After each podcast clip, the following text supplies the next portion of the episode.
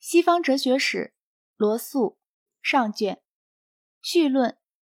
我们所说的哲学的人生观与世界观，乃是两种因素的产物：一种是传统的宗教与伦理观念，另一种是可以称之为科学的那种研究。这是就“科学”这个词的最广泛的意义而言的。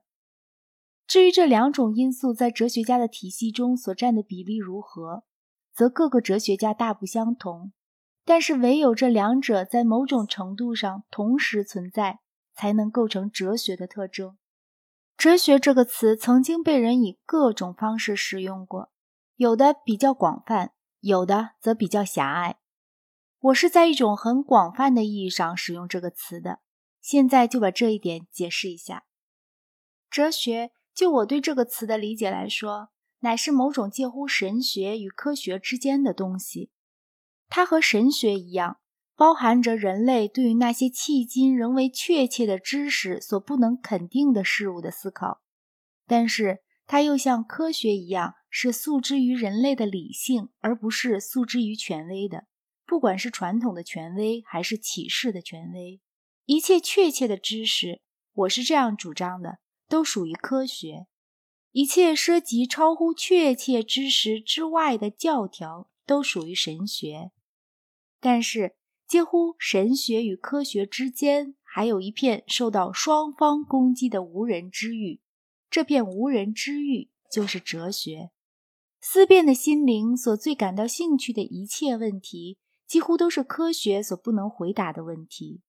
而神学家们的信心百倍的答案，也已不再像他们在过去的世纪里那么令人信服了。世界是分为心和物的吗？如果是这样，那么心是什么？物又是什么？心是从属于物的吗？还是它具有独立的能力呢？宇宙有没有任何的统一性或者目的呢？它是不是朝着某一个目标演进的呢？究竟有没有自然律呢？还是我们信仰自然律仅仅是出于我们爱好秩序的天性呢？人是不是天文学家所看到的那种样子？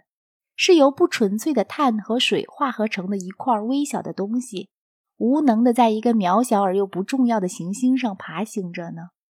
还是他是哈姆雷特所看到的那种样子呢？也许他同时是两者吗？有没有一种生活方式是高贵的，而另一种是卑贱的呢？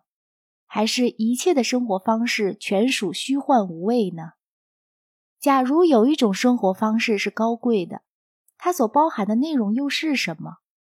我们又如何能够实现它呢？善为了能够值得受人尊重，就必须是永恒的吗？或者说，哪怕宇宙是坚定不移的趋向于死亡，它也还是值得加以追求的吗？究竟有没有智慧这样一种东西？还是看来仿佛是智慧的东西？仅仅是极精炼的愚蠢呢？对于这些问题，在实验室里是找不到答案的。各派神学都曾宣称能够做出极其确切的答案，但正是他们的这种确切性，才使近代人满腹狐疑地去观察他们。对于这些问题的研究，如果不是对于他们的解答的话，就是哲学的任务了。你也许会问，那么？为什么要在这些不能解决的问题上面浪费时间呢？对于这个问题，我们可以以一个历史学家的身份来回答，也可以以一个面临着宇宙孤寂的恐怖感的个人的身份来回答。历史学家所做的答案，在我力所能及的范围内，将在本书内提出来。自从人类能够自由思考以来，他们的行动在许多重要方面都有赖于他们对于世界与人生的各种理论。关于什么是善，什么是恶的理论，这一点在今天正像在以往任何时候是同样的正确。要了解一个时代或一个民族，我们必须了解它的哲学。要了解它的哲学，我们必须在某种程度上自己就是哲学家。这里就有一种互为因果的关系。人们生活的环境在决定他们的哲学上起着很大的作用。然而反过来。他们的哲学又在决定他们的环境上起着很大的作用，这种贯穿着许多世纪的交互作用，就是本书的主题。然而，也还有一种比较个人的答案：科学告诉我们的是我们所能够知道的事物，但我们所能够知道的是很少的。而我们如果竟忘记了我们所不能知道的是何等之多，那么我们就会对许多极重要的事物变得麻木不仁了。另一方面，神学带来了一种武断的信念，说我们对于事实上我们是无知的事物具有知识。这样一来，就对于宇宙产生了一种狂妄的傲慢，在鲜明的希望与恐惧之前而不能确定，是会使人痛苦的。可是，如果在没有令人慰藉的神话故事的支持下，我们仍希望活下去的话，那么我们就必须忍受这种不确定。无论是想把哲学所提出的这些问题忘却，还是自称我们已经找到了这些问题的确凿无疑的答案，都是无益的事。教导人们在不能确定时怎样生活下去，而又不致为犹疑所困扰，也许这就是哲学在我们这个时代。仍然能为学哲学的人所做出的主要的事情了。与神学相区别的哲学开始于纪元前六世纪的希腊，在它经过了古代的历程之后，随着基督教的兴起与罗马的灭亡，它就又浸没于神学之中。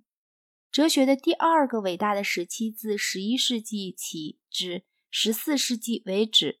除了像皇帝弗里德里希二世那样极少数的伟大的叛逆者而外，是完全受天主教会支配着的。这一时期以种种混乱而告结束，宗教改革就是这些混乱的最后结果。第三个时期自十七世纪至今天，比起前两个时期的任何一个来，更受着科学的支配。传统的宗教信仰仍占重要地位，但却感到有给自己做辩护的必要了。而每当科学似乎是使改造成为必要的时候，宗教信仰总是会被改造的。这一时期很少有哲学家在天主教立场上是正统派，而且在他们的思想里，世俗的国家也要比教会重要的多。社会团结与个人自由。也像科学与宗教一样，在一切的时期里，始终是处于一种冲突状态或不安的妥协状态。在希腊，社会团结是靠着对城邦的忠诚而得到保证的。即使是亚里士多德，也看不出任何其他体制能有更多的优点。个人自由因个人对城邦的责任而被缩减的程度是大有不同的。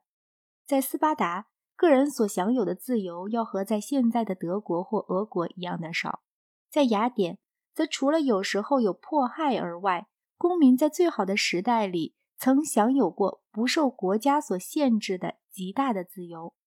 希腊思想直到亚里士多德的时代为止，一直为希腊人对城邦的宗教热诚与爱国热诚所支配，它的伦理体系是适用于公民们的生活的。并且有着很大的政治成分在内。当希腊人最初臣服于马其顿人，而后又臣服于罗马人的时候，与他们独立的岁月相适应的那些概念就不能再适用了。这就一方面由于与传统断绝而丧失了蓬勃的生气，而另一方面又产生了一种更为个人化的、更缺少社会性的伦理。斯多哥派认为，有德的生活乃是一种灵魂对上帝的关系，而不是公民对国家的关系。这样，他们便为基督教准备了道路。因为基督教和斯多哥主义一样，起初也是非政治性的。在他最初的三个世纪里，他的信徒们都是对政府毫无影响的。从亚历山大到君士坦丁的六个半世纪里，社会团结既不是靠哲学，也不是靠古代的忠诚，而是靠强力。最初是靠军队的强力，而后则是靠行政机构的强力才获得保障的。罗马军队、罗马道路、罗马法与罗马官吏首先创立了，随后又维系了一个强大的中央集权的国家。没有什么是可以归功于罗马哲学的，因为根本就没有什么罗马哲学。在这个漫长的时期里，从自由的时代所继承下来的希腊观念，经历了一番逐渐转化的过程。某些古老的观念，尤其是那些我们认为最富于宗教色彩的观念，获得了相对的重要性，而另外那些更富理性主义色彩的观念，则因为他们不再符合时代的精神，就被人们抛弃了。后来的异教徒们就是以这种方式整理了希腊的传统，使它终于能够被吸收到基督教的教义里来。